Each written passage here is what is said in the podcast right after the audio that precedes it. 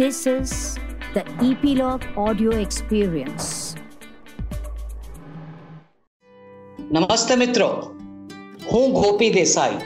પ્રવાસમાં આજે આપણી સાથે છે ચિત્રકાર પેઇન્ટર જેમના પેઇન્ટિંગ્સના એક્ઝિબિશન દેશની પ્રતિષ્ઠિત આર્ટ ગેલેરીઝમાં યોજાયેલા છે.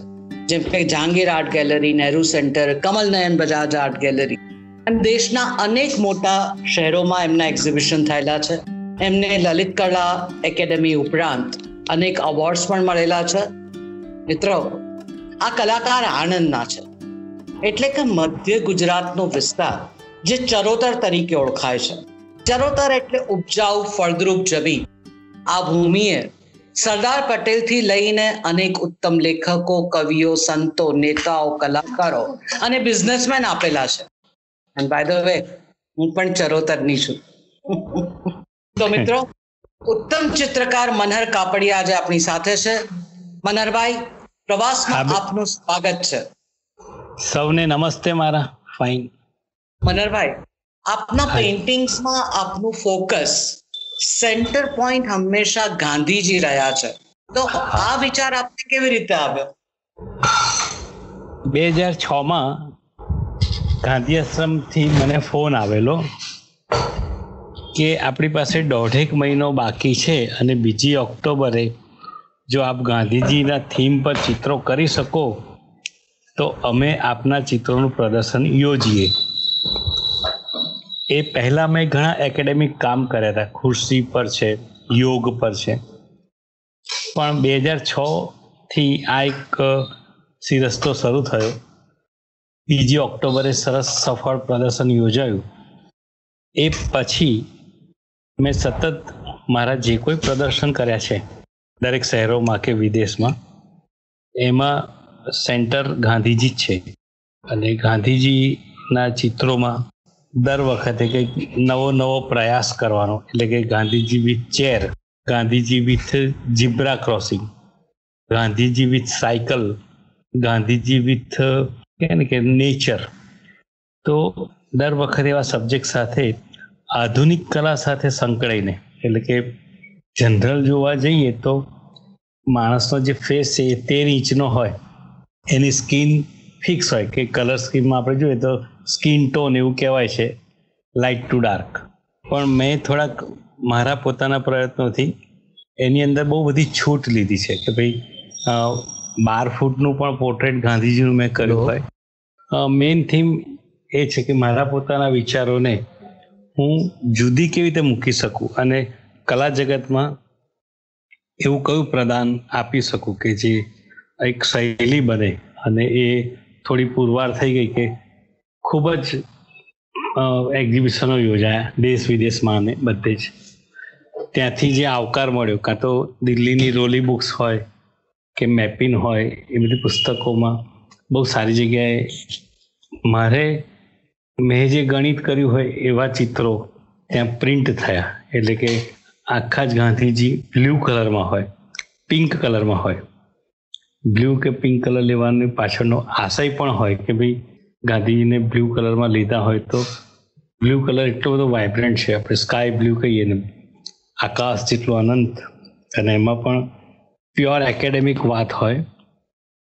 બેકગ્રાઉન્ડમાં મેં રેડ કલરમાં એમના જન્માક્ષર બતાવ્યા હોય. તો જન્માક્ષરની વાત કંઈક જુદી હોય અને ગાંધીજી જે આખા વિશ્વને આપ્યું છે, કાં તો આપણે આજની તારીખમાં પણ કોઈ એવું ન્યૂઝપેપર નહીં હોય આખા દેશમાં કે બીજે, કે ક્યાંક ગાંધીજીનું નામ કે ફોટો ના છપાયો હોય. એ થોડા આશયથી મેં મારા ચિત્રોને સતત કંઈક જુદા જુદા સ્વરૂપે મૂકવાનો એક પ્રયાસ જ કર્યો છે. અને એમાં મને મજા એ આવે છે કે અમારા વડવાઓ એટલે બાપ દાદાથી લઈને મારા ફાધર ઇવન મારે સાસરી પક્ષે પણ આ થોડીક ફિલોસોફી વધારે હતી. મણિલાલ ઠાકર કરીને નડિયાદમાં એવા જ વિદ્વાન થઈ ગયા જે મારા સસરાના પપ્પા કહેવાય. અને એમને તો ગાંધીજીએ પુરસ્કાર આપ્યો હોય, એમની સાથે રહ્યા હોય. તો એવી કોઈ ઇન્ડિરેક્ટ વાત પણ પુસ્તક દ્વારા મેં મૂકી હોય. અને મજા પડે છે બસ કામ કરવાની. આનંદ પણ લઉં છું. કલરો જે દેશી ભાષામાં કહું તો ઢોળવાની. અને ખૂબ આનંદ કરું છું. જી. હા બેન. મંદરભાઈ આપના ચિત્રો થકી ઉત્તમ કામ કરી રહ્યા છો. ગાંધીજીના વ્યક્તિત્વનું એવું કયું પાસું છે? એવો કયો એસ્પેક્ટ છે જેને તમને પેઇન્ટર તરીકે સૌથી વધારે પ્રભાવિત કર્યા હોય? એમની આંખો. અચ્છા. મેં પહેલા પણ એકવાર એક ન્યૂઝમાં કહ્યું હતું કે ગાંધીજીના બ્લેક એન્ડ વ્હાઇટ ફોટા છે. અને એ બ્લેક એન્ડ વ્હાઈટ ફોટામાં પણ હું એમની આંખ સીધી રીતે હજુ નથી જોઈ શકતો. જો અંદરથી હું માનું તો. આમ તો ફોટો જોઈએ એટલે આપણને આનંદ થાય મજા પડે ક્યાંક એમને સરસ તીરખી આંખ કરી હોય કાં તો જો હાથ મૂકીને ચાલતા હોય ત્યારે ચશ્માની દંડીની નીચે આંખનો ડોળો હોય અને દંડી પૂરી થાય પછી આઈબ્રોનો ભાગ શરૂ થાય પણ એ જે આંખોની એમની કે શક્તિ કાં પાવર વ્યક્તિ તરીકેનો મહાત્મા ગાંધીજીનો. એ બહુ સોલિડ હશે. અમે તો જોયા નથી પણ એ ફોટામાંથી પણ આંખોને હું સીધી રીતે નથી જોઈ શકતો. જેમ મારે પ્રભાવ એમનો જોવો હોય તો. એટલે એવું વ્યક્તિત્વ જે આખું જગત જાણે છે કે શું થયું ને શું કરી ગયા.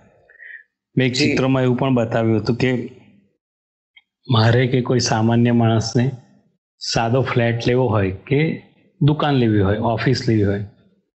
તો હવે સી- સિટી પ્રમાણે ભાવ હોય છે એના કે ભાઈ પચીસ હજારમાં પણ મળે ને એક કરોડમાં પણ મળે. જી. ગાંધીજીએ એવું શું કર્યું કે દરેક શહેરના મુખ્ય રેલવે સ્ટેશનથી શરૂ થાય અને એમાં મહાત્મા ગાંધી માર્ગ લખાય. એ મુંબઈ હોય આણંદ હોય કે અમારું નાનું મહેમદાવાદ ગામ હોય રાજકોટ હોય પોરબંદર હોય તો એ આઠથી દસ કિલોમીટરનો રસ્તો કાં તો મુંબઈમાં તો બહુ મોટો રસ્તો છે. તો એ કેવી રીતે લઈ લીધો? જેમાં એમનું નામ લખવું જ પડે. જી. કે આણંદમાં મોડર્ન ફોટો સ્ટુડિયો છે. તો modern photo studio Mahatma Gandhi Marg Anand એમ. તો એ શું આપીને ગયા? આમ તો વિશ્વમાં તો એમને જ્યારે એ વિદેશ હતા ત્યારે પણ એમની પ્રેક્ટિસ તો બહુ સારી હતી. આપણે જનરલ માણસ જોઈએ તો ખાવા પીવા માટે આપણે રૂપિયાની દોડધામમાં કે પ્રતિષ્ઠાની દોડધામમાં પડ્યા હોઈએ. તો એ વિદેશ હતા તો એમની પાસે ઘણું બધું હતું ત્યાં તો. હવે એ કેવી રીતે, કયા આત્મામાં જીવ રેડાયો, છૂટ્યું, એવું કયું મગજમાં એક તંતુ કામ કરી ગયો અને આખા વિશ્વ પર એ હજુ પણ રાજ કરે છે? જી જી, બિલકુલ. આપે પાર્ટીશનને લગતા પણ ચિત્રો દોરેલા છે ગાંધીજી સાથેના. હા હા હા. એના વિશે મારે- પાસે એવું એક લિસ્ટ છે કે મારા ચિત્રોમાં શું કરવાનું એમ. અને એક બીજું લિસ્ટ મોટું છે કે ચિત્રમાં શું નહીં કરવાનું. કારણ કે જ્યારે પણ ચિત્ર એવી વસ્તુ છે કે એ સામે જ દેખાય. દાખલે કે સંગીત હોય તો સાંભળીએ ત્યારે એનો અનુભૂતિ થાય. નૃત્ય એનો પ્રોગ્રામ જોઈએ અભિનય આપ કરો છો તો એ સમય અનુકૂળતા થાય ત્યારે જ જોઈ શકાય. અમારી ચિત્રકલા શિલ્પકલા એવી છે કે જે તાદશ્ય હોય. તો જ્યાં પણ જાય કે જ્યાં મુકાય ત્યાં પેલો ભાઈ અવર જવર કરે તો પણ ચિત્રની દ્રષ્ટિ પડે. અને જો ઓફિસમાં હોય તો પણ પડે. અને જો અભ્યાસ કરતો હોય તો પણ થાય. તો મારી પાસે એવું એક મોટું લિસ્ટ હોય છે કે શું નહીં કરવાનું એમ મારા ચિત્રોમાં. એવું જીવનમાં પણ ઘણીવાર હોય કે આપણે શું ના કરવું જોઈએ. તો એવું એક લિસ્ટ મોટું છે કે ભાઈ આધુનિક કલા સાથે ચિત્ર કરવાનું પણ બહુ એક ફેમસ પિક્ચર આવી ગયું મુન્નાભાઈ. જી. અને એનાથી પણ સમાજને ઘણો મેસેજ પોઝિટિવ જ મળ્યો હતો. તો મારા એક મુંબઈના શોમાં એક વડીલે કહ્યું કે આમાં તો સાઇડ કારનું કંઈક ફોર્સ દોર એમ. જેમાં બેઠક હોય સંજય દત્ત સાહેબની ને પેલા એની હવે કદાચ મારી વિચારધારામાં એ નહોતું આવ્યું. કારણ કે મારા ચિત્રમાં એ વસ્તુ મને કનેક્ટ નથી થઈ એટલે મારા સ્વભાવગત. જી. તો જરા પણ ક્યાંય પણ મારા ચિત્રોમાં સહેજ પણ કોઈને પણ એટલે આખા સમાજને ક્યાંય પણ કોઈ નાની મનથી પણ ઠેસ પહોંચે ને એવું નથી કરવું. એવું નક્કી કર્યું છે. અને ખુલ્લી આંખે તો કોઈનું ખોટું કરવું જ નથી. એ પણ નક્કી છે. તો પાર્ટીશન જ્યારે વિચાર આવે ત્યારે થયું કે કેટલી બધી તો એમાં કોન્ટ્રોવર્સીવાળી વાત આવશે જ એમ. જી. તો એ મેં રંગ દ્વારા કે રેખાંકન દ્વારા લિટરલી ટાઈપોગ્રાફી કરીને પણ બતાવી છે. અને એમાં જે ગાંધીજીની એ સમયની કોઈ વેદના જે હશે એ વેદનાને મારે કેવી રીતે એની અંદર રજૂ કરવી કે કલર દ્વારા એને મારે પ્લે કરવો? તો એ રંગ પણ એમના માથામાં કે ક્યાંક ગાલ પર ઓરેન્જ કર્યો હશે, તો ત્યાં ત્યાગ અને બલિદાનની ભાવના. એ મેં મારી દ્રષ્ટિ બતાવી છે. કેટલીક જગ્યાએ એવું પણ હોય કે હું જે એંગલથી મહાત્મા ગાંધીજીને જોતો હોઉં કે વિચારતો હોઉં કે પ્રદર્શિત કરતો હોઉં, એ મારા પોતાના વિચાર છે. કેટલીક અંશે ખોટું પણ હોય. પણ એમણે જે આખા વિશ્વને આપ્યું છે, તો એ કોઈ નાની સુની વાત છે જ નહીં. જી. મનહરભાઈ આટલું સુંદર ચિત્રકાર તરીકે તમે નામના મેળવી છે નામ કમાયું છે. આપણે થોડા પાછળ તમારા બાળપણમાં જઈએ. મેં વાંચ્યું કે આપણું બાળપણ ખૂબ સ્ટ્રગલ વાળું હતું. અને આપણે રેલવે સ્ટેશન પર પણ કામ કર્યું છે સ્લમ્સમાં રહ્યા છો. તો થોડા બાળપણથી શરૂઆત કરીએ. હા ચોક્કસ. અમે આણંદમાં રહેતા હતા.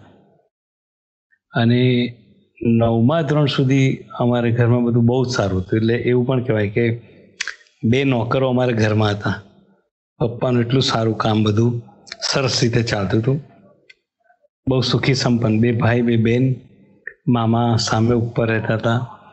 બીજા, એટલે અમે જ્યાં રહેતા બધું બહુ પ્રેમાળ હતું. પપ્પા કદી એક કિલો કોઈ વસ્તુ લાયા નથી કે દૂધ પણ કદાચ હોય ને તો પચીસ લીટરનું આખું ટીન જ ભરી લાયા હોય.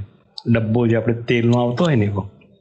જી પછી અમે રક્તપિત્યા ને આણંદમાં જ્યાં બસ સ્ટેન્ડ છે ને ત્યાં રક્તપિત્યાઓ ને બધું બહુ રહેતા હતા એ વસલમમાં તો અમે પપ્પા લઈ જાય એટલે તીખી પૂરી અને દૂધ ને એવું બનાવીને કે ફળ ફ્રૂટ ને આપીએ. પણ જેમ વક્ત પિક્ચરમાં થયું હતું ને એવું થોડું અમારી લાઈફમાં થયું કે પપ્પાના એક પાર્ટનર એમને એ સમયમાં કંઈક દગો કર્યો એવું કહેવાય. અને અમે રાતોરાત આખા રોડ પર આવી ગયા એવું થયું. એટલે એવી પરિસ્થિતિ હતી કે પહેલા આજથી પંચોતેરથી બ્યાસી ની સાલ સુધીમાં પાણીની ટાંકી હતી જેમાં દસ પૈસા આપે એટલે ગ્લાસ ભરી આપે.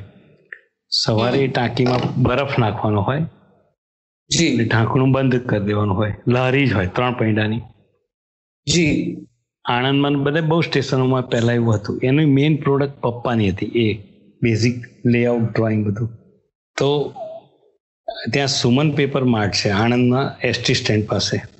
એ સુમન પેપરે બે લારીઓ એમને વેચાતી લીધી હતી ને એ ભાડે ત્યાં આપતા હતા.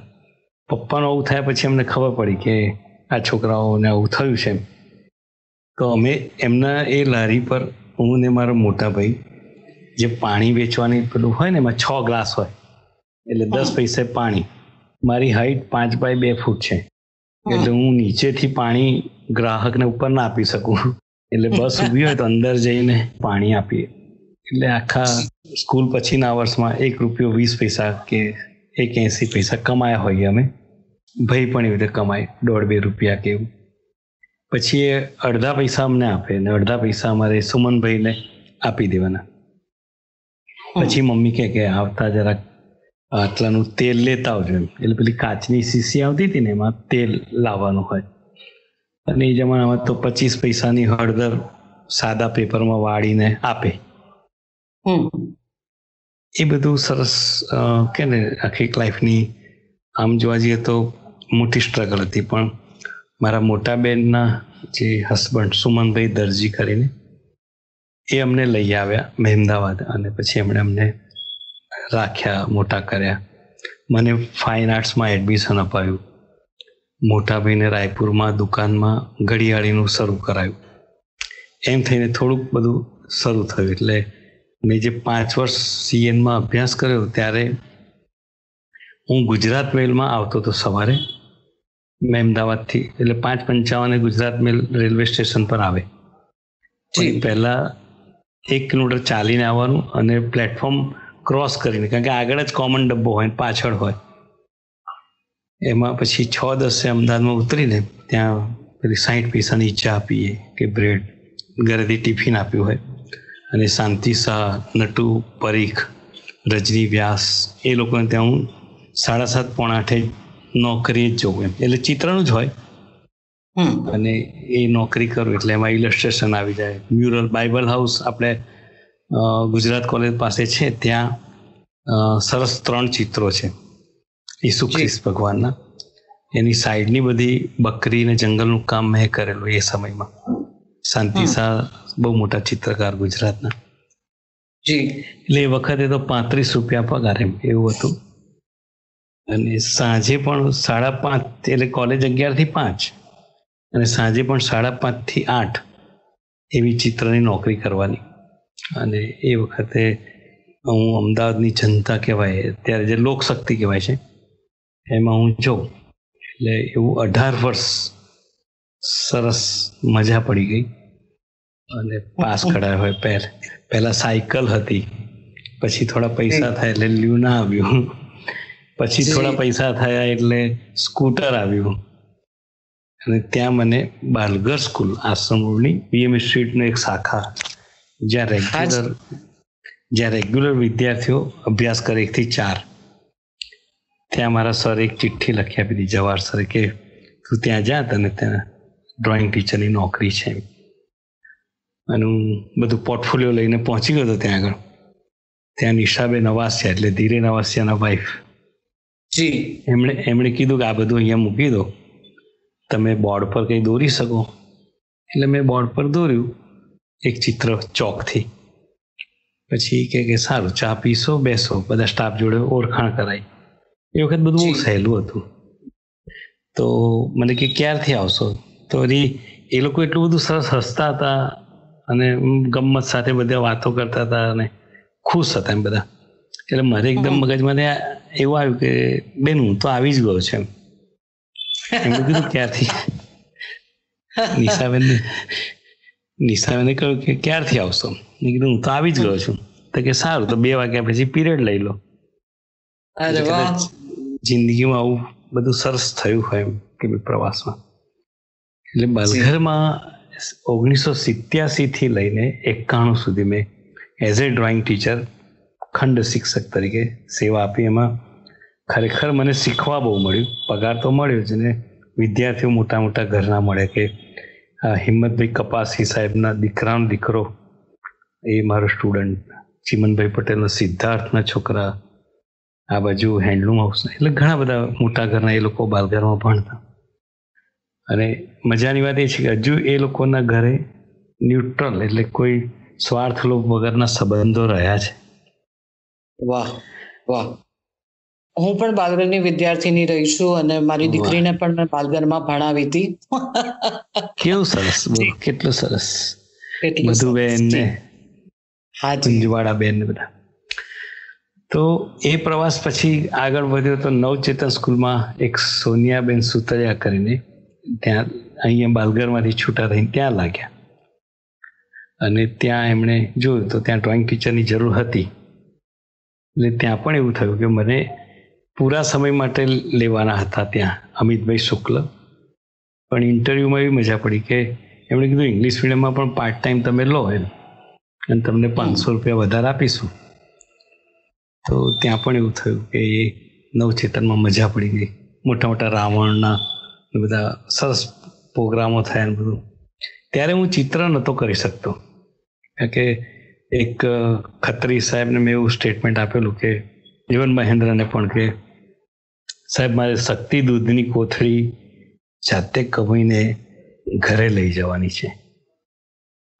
એટલે ઉર્મી પરીખ પણ કહેતા હતા વિનોદ રાવલ કહેતા કે ચિત્ર કર ને ચિત્ર કર ને પણ એ એવું કોઈ પેલું મનથી કે પેલું નક્કી એટલે થતું જ નતું એમ કે ભાઈ આખું રૂટ બદલાયેલું રહેતું અને સત્તાણુંમાં મારા છોકરાઓને ભણાવવા માટે જ અમદાવાદમાં થલતેજમાં દીપન એપાર્ટમેન્ટમાં રહેવા આવી ગયો અને મારા પણ છોકરાઓ બંને બાલઘરમાં ભણ્યા. વાહ. વાહ. એટલે પણ પછી ચિત્રકલાની શરૂઆત થઈ કે ઓગણીસો ને બસ સત્તાણુંમાં. થોડુંક હું સ્ટેબલ થયો હતો અહીંયા મકાન પણ થઈ ગયું હતું સ્કૂટર હતું. પછી મેં ચિત્રો શરૂ કર્યા. એટલે પહેલાં તો સાદા પહેલાં લેન્ડસ્કેપ કરીએ ને પોર્ટ્રેટ કરીએ ને એકેડેમિક કામ થાય. પછી અમારા ગુરુજનો કહે કે કંઈક કંઈક તત્વ લાવો, કંઈક જીવ નાખો, કંઈક કામ કરો. મહેન્દ્ર પણ કહે કે, સાહેબ, આ પોર્ટ્રેટ સરસ છે, પણ એમાં કંઈક આવવું જોઈએ. પોતાની વાત આવી છે. એટલે બહુ બધી કળમથલ ચાલતી હતી કે પોતાનું ચિત્ર કેવી રીતે કરવું? અને એ બહુ મોટો ખાડો છે કે પોતાનું ચિત્ર કરવું એટલે. પછી થોડી થીમ પર શરૂ કર્યા અને મહેન્દ્રભાઈ જેવા કે બીજા વડીલ મિત્રોથી બધે શો થયા મુંબઈમાં. અમે સાક્ષી તમે પણ સાક્ષી છો બેન કે આપણે સરસ નહેરુ સેન્ટરમાં કેવો સુંદર શો થયો હતો. તમારા આયોજન હેઠળ તમે બહુ જ અમને મદદ કરી. અને art horizon Gujarat. Art horizon Gujarat. Subhashbhai ને બધા મજેદાર. પછી થોડું બધું જામતું ગયું અને એ જ્યારે અભ્યાસ કર્યો ત્યારથી ચિનુ મોદી સાહેબ કે દિગંત ઓઝા સાહેબ, ઇવન સુભાષભાઈ, એ બધા સાથે ઇન્ડિવિજ્યુઅલ ઇલેક્ટ્રિક બધું મળવાનું થતું હતું, બેસવાનું થતું હતું ડાયનાબેન સાથે અને રઘુવીરભાઈ સાથે બધા સાથે. માધવભાઈ અમારા પ્રિન્સિપાલ હતા એ વખતે. પણ બધું સરસ ચાલ્યું. પછી જ્યારે ગાંધીજીની થીમ પકડી એટલે મને બહુ જ મજા એટલે પડી કે જે ટ્રેનની વાત, આમ તેમની જોડે હું એવી રીતે ક્યારેય તુલના ના કરી શકું મહાત્મા ગાંધી જોડે. પણ મેં જે ટ્રેનમાં અપડાઉન કર્યું ને એમને જે ટ્રેનમાંથી ઉતારવામાં આવ્યા હતા. જી. તો અમે રૂમાલ રૂમાલ થ્રો કરીને જગ્યા રોકતા હતા બેસવા માટેની. અને ઘણી વાર તો અંદર જઈએ તો રૂમાલ જતો રહ્યો હોય. રૂમાલ લઈ ગયો. જી. પછી સાયકલ બહુ ચલાવી જીવનમાં. એટલે સાયકલનું એક મહત્વ એ રીતે બધું વણાતું ગયું ને. ખુરશી પરના સિરીઝો જ્યારે મેં કર્યા ત્યારે બહુ જ મજા પડતી હતી ને. આ બાજુ સીએનમાં નોકરી નવી નવી શરૂ થઈને. બધું દુનિયા વધારે જોવાનું મન થયું કે ભાઈ આ તો આખી જુદી જ વસ્તુ છે એમ. એઝ એ આર્ટિસ્ટ કે પ્રોફેસર રહેવું અને આવા બધા સમાજ સાથે જવું એટલે ખુરશીની જે બધી મરમ્મત હતી ને એ બધી નીકળવા માંડી. એમાં કોઈ સંત પુરુષ હોય ને એના માઇન્ડમાં ખુરશી હોય. બે મિત્રો એકદમ વળગીને પ્રેમ કરે, પણ એના કે કે હૃદયમાં અને બેકગ્રાઉન્ડમાં ખુરશીઓ રમતી હોય એવું બધું બધું ચાલ્યું ને એ બધા ચિત્રો થયા અને બધા ક્યાંક ક્યાંય પહોંચી પણ ગયા. પણ ગાંધીજીની જે શરૂઆત થઈ, મહાત્મા ગાંધીજી ત્યારથી તો બહુ મજા પડી. પછી હવે એવું થયું કે મનુભાઈ પારેખ હોય દિલ્હીના કે શાંતિ દવે સાહેબ હોય ઇવન વાસુદેવ કામત હોય, જે ભારતના બધા ટોચના કલાકારો, રઝા સાહેબ જોડે સરસ મળવાનું થતું, બધી વાત રઝા સાહેબનો તો બહુ સરસ મારી પાસે પ્રસંગ છે બેન. હું કહું? પ્લીઝ પ્લીઝ મારો એક શો નહેરુ સેન્ટરમાં પછી મેં યોજ્યો હતો સિંગલ એકલો. જી. અને એ વખતે હું તાવ ગેલેરીમાં પેલું કાર્ડ આપવા ગયો મારું. સાદું ફોલ્ડર કરેલું કેટલોગ એટલે કલ્પનાબેનના માણસે એવું કીધું કે ભાઈ હમણાં તો કોઈ છે નહીં પણ તમે મૂકી જાઓ. પછી ત્યાં થોડી એને ચા એટલે આપણે અમદાવાદથી ગયા તે લોકો સારું આમ રાખતા ચા પીધી પછી મને કહે કે ટાઈમ હોય તો રોકાવ રઝા સાહેબ આવવાના છે. મને થોડો મોહ જાગ્યો પણ મારું મારું પ્રદર્શન હું મારા વિદ્યાર્થીને ખોળે મૂકીને આવ્યો હતો કે ભાઈ તમે જોજો હું આવું છું. તો હું પોણો કલાક બેસી રહ્યો પણ સાહેબ આવી શક્યા નહીં. અને પછી મેં કહ્યું કે કલ્પનાબેન પણ નહોતા આવી શક્યા કંઈક કામમાં હશે બિઝી. તો મેં કહ્યું કે ભાઈ હવે મારે જવું પડે એમ. એટલે પછી ટેક્સી કરીને હું આવી ગયો. પછી કેટલાય વર્ષો જતા રહ્યા અને રઝા સાહેબ જ્યારે એક્સપાયર થયા એના સાતેક વર્ષ પહેલાં અમદાવાદમાં આવવાના હશે અને અનિલ રેલિયા સાહેબે એવું કીધું કે ભાઈ તું ગાંધી આશ્રમ બતાવવા લઈ જઈ શકે? રઝા સાહેબને જોવો છે એમ. વાહ. એટલે મને તો મજા પડી અને પછી તો અતિતભાઈ હું અને નટુભાઈ મિસ્ત્રીને પણ એવું થયું કે હાથમાં હાથ પકડીને ચલાયા અને સાડા ત્રણ પોણા ચાર કલાક સુધી મને જોડે લેવાનો બહુ જ મોટો લાભ મળ્યો. અને જે વાતો કરી એમણે ચિત્ર વિશેની વાતો કરી ઇવન મહાત્મા ગાંધીની વાત કરી, એમાં એવું હતું કે એ ત્રણ પગથિયે રજા સાહેબ આપણે અદુગડા પડીને માથું ટેકવીને બહુ રડ્યા હતા. અને જ્યારે મેં એમના આંગળી પર સ્પર્શથી મારી આંગળીઓ મૂકી ત્યારે મને ઈશારાથી પહેલાં ના પાડી. ફરી ફરીથી પંદર સત્તર મિનિટ થઈ ને મેં ફરી આમ હાથ મૂક્યો. કારણ કે ખભે તો હાથ હું મૂકી ના શકું એટલે મેં આંગળીના સ્પર્શથી કર્યું. તો જ્યારે ઊભા થાય ને તો આમ આંસુ દેખાય આંખમાંથી. અને પછી એ બોલ્યા કે કોઈ કોઈ બી કભી બી કહી બી ये व्यक्ति ऐसा नहीं हो सकेगा એવું બોલ્યા હતા સાહેબ જી જી પણ એ બધા સરસ સરસ એકવાર મુંબઈમાં જાવેદ અખ્તર સાહેબ એમ જ આવી ગયા હતા એટલે હું તો બોલાવી ના શકું કારણ કે એટલા બધા પૈસા મારા પાસે ના હોય ને બધું પ્રોટોકોલ ના હોય પણ કંઈક બજાજ ભવનમાં આવ્યા છે ને મારો શો ચાલતો હતો તો એ જતા કંઈક ડોક્યુ કર્યું હશે તો જો સાહેબ જોવા આવ્યા અંદર પછી આખો શો જોયો એ યોગ પર હતો આખો યોગ પર હતો એ show. જી તો આખો શો પૂરો જોયો પછી આપણે તો ત્યાં મુંબઈ જઈએ એટલે પેલો જબ્બો બબ્બો ઠઠાડી દઈએ ને દાઢી વાળી રાખીએ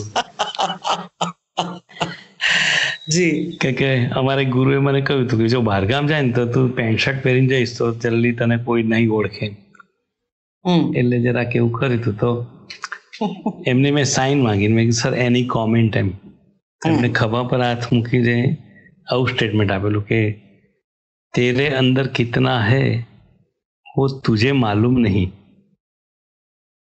વાહ એટલે એટલે આજની તારીખમાં મારે મારી જાતને શોધવાની જ છે વાહ પણ વાહ વાહ બહુ બહુ મજા પડી ને બસ અત્યારે તો જે કોલેજમાં હું ભણ્યો ત્યાં ભણાયું અને હવે વહીવટી કામ આવ્યું હાથમાં એટલે મેં બે દિવસ પહેલા જ એક મારા વિદ્યાર્થી જેવા સાહેબને લીધા. એટલે એ પોતે અત્યારે પ્રોફેસર છે ત્યાં.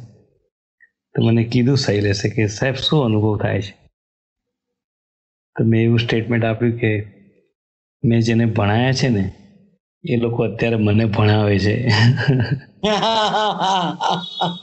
મિત્રો CN college of fine arts જેણે ખૂબ સુંદર કલાકારો આપ્યા છે, ગુજરાતને, દેશને, દુનિયાને.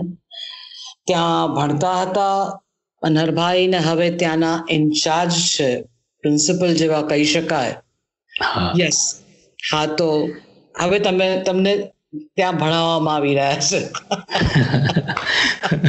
સરકારી કાગળિયા બેન એવા હોય છે ને કે જે એટલે મને સમજ ના જ પડતી એવા હોય છે. સુંદર. જીવનમાં એ જ સંસ્થામાં એ જ સંસ્થામાં. ને રઝા સાહેબ જેવા મહેન્દ્ર ભાઈ આપણા અને જાવેદ અખ્તર સાહેબ આ બધાના સાથેના તમારા એક્સિડન્ટલી મળેલા અનુભવો પ્રસંગો. સુંદર સુંદર વાત છે. મનહરભાઈ તમારું સપનું શું છે? સપનું તો સુઈ જઈએ તો દેખાય ને આમ તો કોઈ સપનું. અને- ક્યાં વાત હે મનહરભાઈ એવું છે કે આમ જોવા જઈએ તો પેલું મેં કહ્યું ને કે ભાઈ ખુલ્લી આંખે તો કોઈનું ખરાબ નથી જ કરવું. પણ એની આગળનું વાક્ય હું એ વખતે નહોતો બોલ્યો. કે ભાઈ ઊંઘમાં કદાચ મેં તારું ખૂન કર્યું હોય તો મને ખબર નથી એમ. કોઈને આપણાથી ખોટું લાગે કારણ કે આપણે બધે તો સરખો ન્યાય ના જ આપી શકીએ. જી જી. પ્લસ આ યુગમાં કોઈ ગમે તે કે પણ સ્માર્ટ તો રહેવું જ પડે. બિલકુલ. પણ અત્યારે જેટલું કંઈ ભગવાને આપ્યું છે. સરસ દીકરો છે બુડાપેસ્ટમાં હંગેરીમાં છે દીકરી ડૉક્ટર છે મારા પત્ની ટીચર જ છે સ્કૂલમાં સંસ્કૃતના સ્કોલર છે મોટા ભાઈનું ઘર છે મારા સાડુભાઈ બધા વેલ છે એટલે બધું સરસ છે. અને આમ એકદમ સાદા એટલે માટલાનું જ પાણી પીવું છું હજુ. ફ્રીજનું કોઈને ઘરે જઈએ તો પીએ બાકી માટલાનું જ પાણી પીવાનું સરસ. સ્ટુડિયો મોટો કરે છે પણ ખાટલો રાખ્યો જ છે. ખાટલામાં જે પણ બધું પૂરતું છે. જો આજે પણ કદાચ કોઈ કહે કે ચલો પ્રવાસે આવી જાવ ઉપર તો જતા રહેવાય વાંધો નથી. મનરભાઈ હાજી બેન. આણંદના પાણી વેચતા ગ્લાસમાંથી અને ફાધરના ડેથ પછી ના નિયમથી આણંદની જગ્યામાં રહીને તમે જે આ અચીવ કર્યું છે. ચિત્રકાર તરીકે જે નામના મેળવી છે જે નામ કંડાર્યું છે. એ ગૌરવની વાત છે. તમારી સાથે વાત કરીને ખૂબ મજા આવી મનહરભાઈ. ગોડ બ્લેસ યુ અને આપ સુંદરથી સુંદરતમ ચિત્રો આપતા રહો એવી ભગવાનને પ્રાર્થના. આપની સાથે વાત કરીને ખૂબ મજા આવી. God bless you thank you પણ ધન્યતા અનુભવ છું ને બેન. કારણ કે આપણે કેટલા વર્ષો પહેલા એ રીતે મળ્યા હતા ને પછી આ સરસ અને ફોન નવી ટેકનિકો કેટલી સારી છે આ બધી આપણા માટે કે આપણે ક્યાંયથી કંઈથી પણ મળી જ જવાય છે. જી જી. અમારા કેટલા બધા વિદ્યાર્થીઓ વિદેશમાં હોય ને પછી આ ફેસબુક પર જુએ ને કે સર ઓળખ્યો? ઓળખી એમ. એટલે પાછું રિકોલ કરીને બધું કરવું પડે. પણ આ નવી હા એક વસ્તુ છે હા કે અત્યારનો જે યુગ છે ને આખા વિશ્વનો જી. કોવિડ કોવિડને બાદ કરી દઈએ. પણ અત્યારે જે આખા વિશ્વ પર આ જે જીવો જીવે છે એ કદાચ આખી સૃષ્ટિનો સર્વશ્રેષ્ઠ યુગ ગણાશે. અરે વાહ. કારણ કે મારી દ્રષ્ટિએ સો વર્ષ કે પચાસ વર્ષ પાછળ જઈએ તો જે ટેકનોલોજીની વાત કરીએ ઇવન જે આપણે ફિલિંગ્સની વાત કરીએ કે આખી પ્રેક્ટિકલી વાત કરીએ તો આખા વિશ્વમાં અત્યારે એક કે અમારે વિંચી સાહેબનું એ જમાનામાં કંઈક શોધવું હોય તો વિદ્યાપીઠ જવું ને પેલી સહી કરાવે ને પછી નીચે લઈ જાય ને પંદર વીસ મિનિટ બગડે ને એમાં પણ સિત્યોતેરની સાલનું જે વોલ્યુમ બહાર પડ્યું હોય ને એ વિદ્યાપીઠે ખરીદીને લીધું હોય ત્યારે મને જોવા મળે. અત્યારે તો ખાલી વી આઈ સી એચ લખીએ એમાં તો બાર્બર પણ આવી જાય ને બધા બધું મળી જાય. જી જી. એટલે આ સર્વશ્રેષ્ઠ સમય હશે. જે અત્યારે જે જીવી રહ્યા છે આ સૃષ્ટિ પર. એના માટે. વાહ વાહ. આપનો ખૂબ ખૂબ આભાર Manarbhai. God bless you thank you નમસ્તે. મિત્રો ટ્યુનિંગ ઇન કરવા બદલ ખૂબ ખૂબ આભાર. જો આપને એપિસોડ ગમ્યો હોય તો કમેન્ટ કરો રેટ કરો અને સબસ્ક્રાઇબ કરો આપના ફેવરિટ પોડકાસ્ટ એપ ઉપર. લાઈક એપલ પોડકાસ્ટ ઉપર ગૂગલ પોડકાસ્ટ હબ ઉપર cast box Spotify Jio Saavn ઉપર. જેથી you get notified when we come next stay tuned next episode માટે. ત્યાં સુધી આપ સૌ આપનું ધ્યાન રાખો, ખુશ રહો, મસ્ત રહો. એ મળીએ બક્કા પ્રવાસમાં.